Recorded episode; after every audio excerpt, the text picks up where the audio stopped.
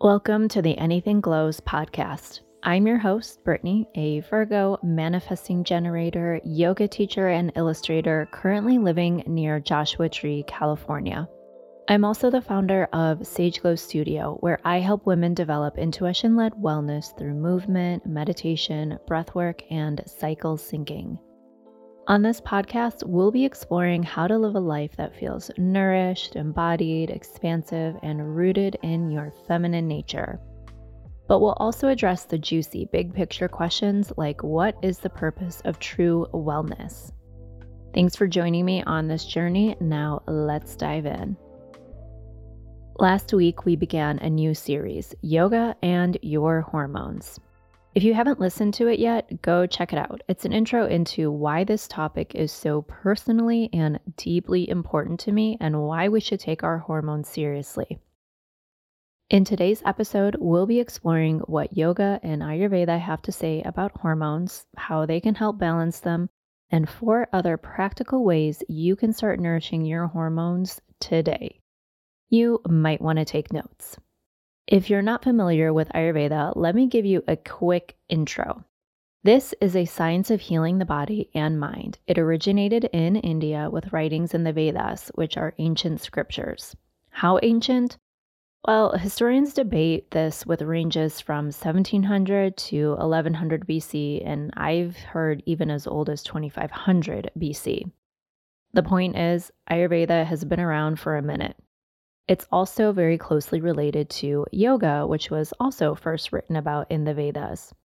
Together, yoga and Ayurveda are meant to provide a holistic, full picture roadmap for healing and progressing our physical, mental, and spiritual natures. Both look at the person as a whole, knowing that everything from our thoughts to our posture to our outlook on life to our automatic body processes and what we're eating are all connected. The goal is to create harmony so the body, mind, and spirit can function properly. In Ayurveda, it's believed that diseases are caused by energy imbalances. So, in order to properly heal the physical body, it's important to heal the subtle body. And if you remember from last week, the subtle body includes our energy channels and our chakra, biological, lymphatic, and endocrine systems. One more level deeper, we find that the subtle body is made up of three energetic essences. Think of these like the ingredients or building blocks, and they're closely tied to our hormones. First is prana, which you've heard me and I'm sure countless other yoga teachers mention before. It's that vital life force, the energy of air, which is why we use breath to control it in pranayama. It's associated with adaptability, growth, and with the pineal and pituitary glands. Second is tejas, which is that inner radiance, the spark. It's the energy of fire and it's associated with metabolism, digestion, the thyroid, and our pancreas. Third is ojas, which is vigor, the energy of water. It governs endurance, reproduction, and energy reserves, and it dominates the testes, ovaries, and adrenals. Okay, why should you care about this? You might be thinking, I didn't start this podcast for a crash course in Ayurveda. I need help with my crappy period. And I hear you. And there is a point. In fact, there was a hint in prana. See, this information should empower you. It means that you have more tools in your wellness toolbox. You don't have to just rely on Western medicine to treat individual symptoms. You can integrate yoga, Ayurveda, and other holistic wellness practices to get at the root cause of why you're having those crappy periods, why you have adrenal fatigue or endometriosis or whatever else. And let me be clear I'm not dismissing Western medicine. I simply want you to have more options. Options that have been around and tested for thousands of years, and options that you can implement yourself. To put this into practice to support the subtle body, we traditionally work from the bottom up. If you're having issues with the ovaries or adrenals, you want to increase ojas by chilling the heck out. That's the official term. But for real, you want to build up your energy reserves with calming or bedtime meditations, restorative yoga, and yoga nidra. Yoga asanas like back bends, forward folds, and cobra pose help to massage and stimulate the uterus and ovaries. There's also a limb of yoga called pratyahara, or withdrawal from the senses. It seems a bit confusing, but really it's just practicing bringing our focus inward so that external sights, smells, and sounds don't become too overstimulating. This might look like finding your inner calm even if your surroundings are noisy. Doing yoga outside is a great way to practice this. Limiting media is also really helpful here. So, yeah, I hate to be the bearer of bad news, but things like working with the TV on in the background or mindlessly scrolling social media is not great for your hormones. Next is building up tejas. Since it governs metabolism and digestion, you can stimulate it with yogic twists.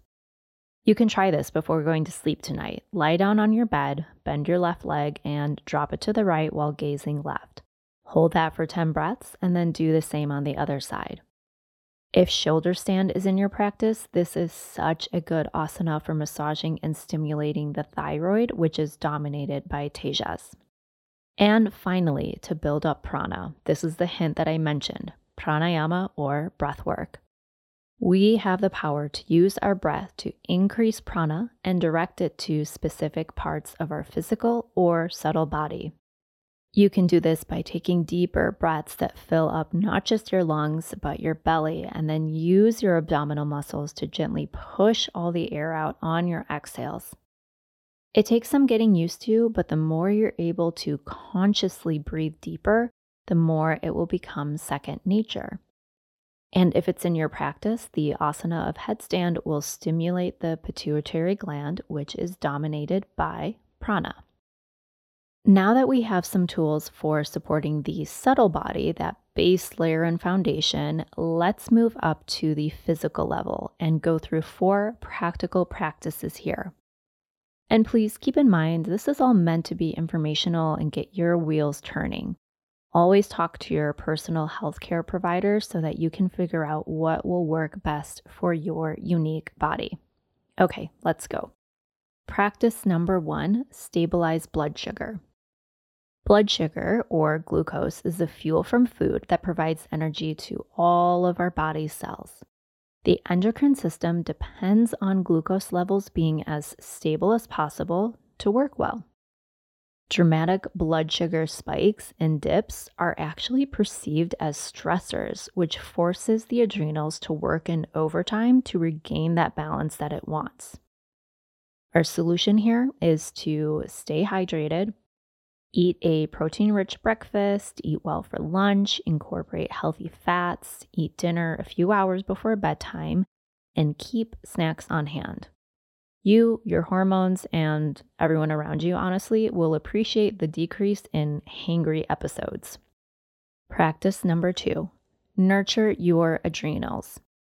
Your adrenals produce hormones needed to regulate blood pressure, create estrogen and testosterone, and respond to stress through cortisol.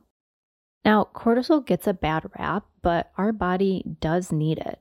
The problem is when we're faced with too much stress, our adrenals react to all of it with the same high alert response, which can lead to adrenal fatigue.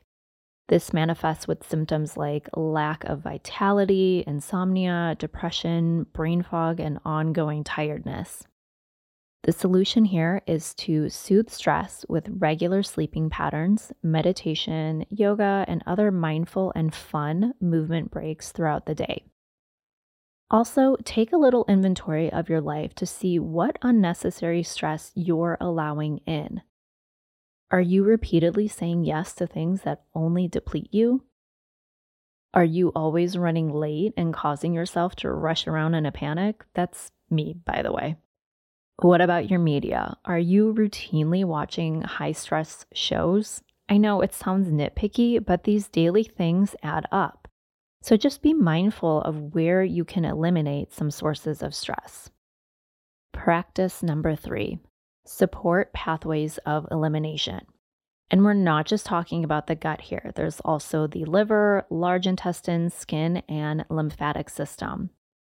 When congested, these pathways can't eliminate things like endocrine disruptors or the normal buildup of excess hormones and hormone byproducts.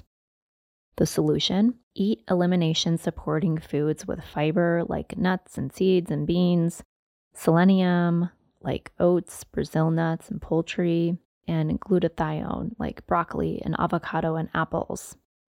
Also, sweat it out with a good workout or a sauna and practice some of my favorite rituals dry brushing to exfoliate the skin and self lymphatic massage.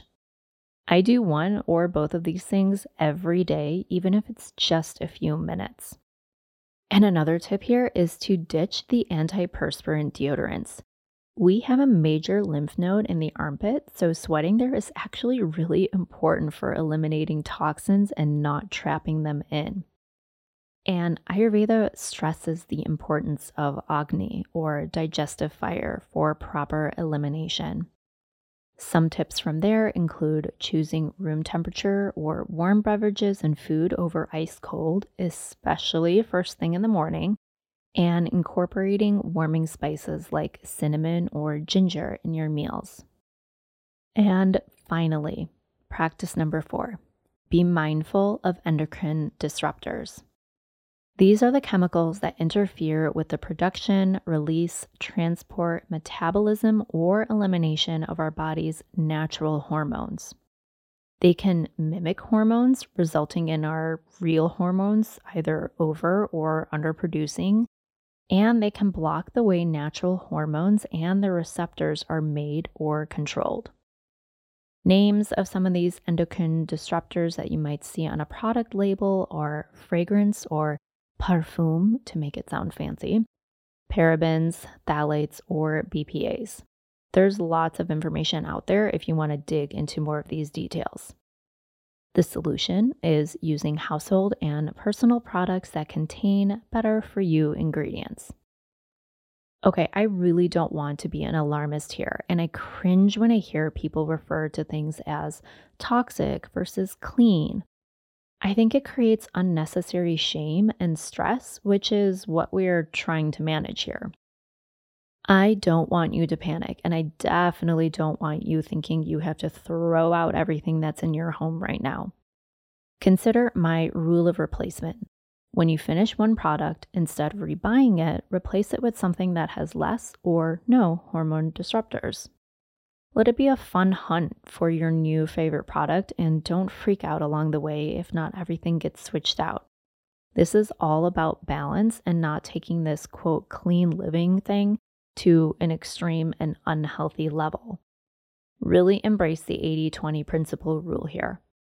80% of the products or ingredients you use are more chill, and 20% are a little less chill. No big deal. I've been curating my list of favorite products for years now, so I have a lot of good recommendations. I'll put a link in the show notes for a blog post I made to get you started. At this point, your toolbox has officially been expanded. No matter what hormone related struggles you're having, you should have some ideas on how to incorporate Ayurvedic, yoga, and other wellness practices to support those hormones on both a subtle body and a physical body level. And throw some Western medicine in there too if needed. The point is, you have more autonomy over your body than you might have thought before listening to this episode. And next week, we'll get into even more tips with embracing your feminine nature and cycle syncing. Thanks for listening to the Anything Glows podcast. Let's keep the conversation going on social at the Anything Glows podcast and Sage Glow Studio. If today's episode served you, please share it with a friend and give the show a review. Your support, downloads, subscriptions, and feedback mean the world to me. Take care of your mind, body, and soul, and I will see you next time.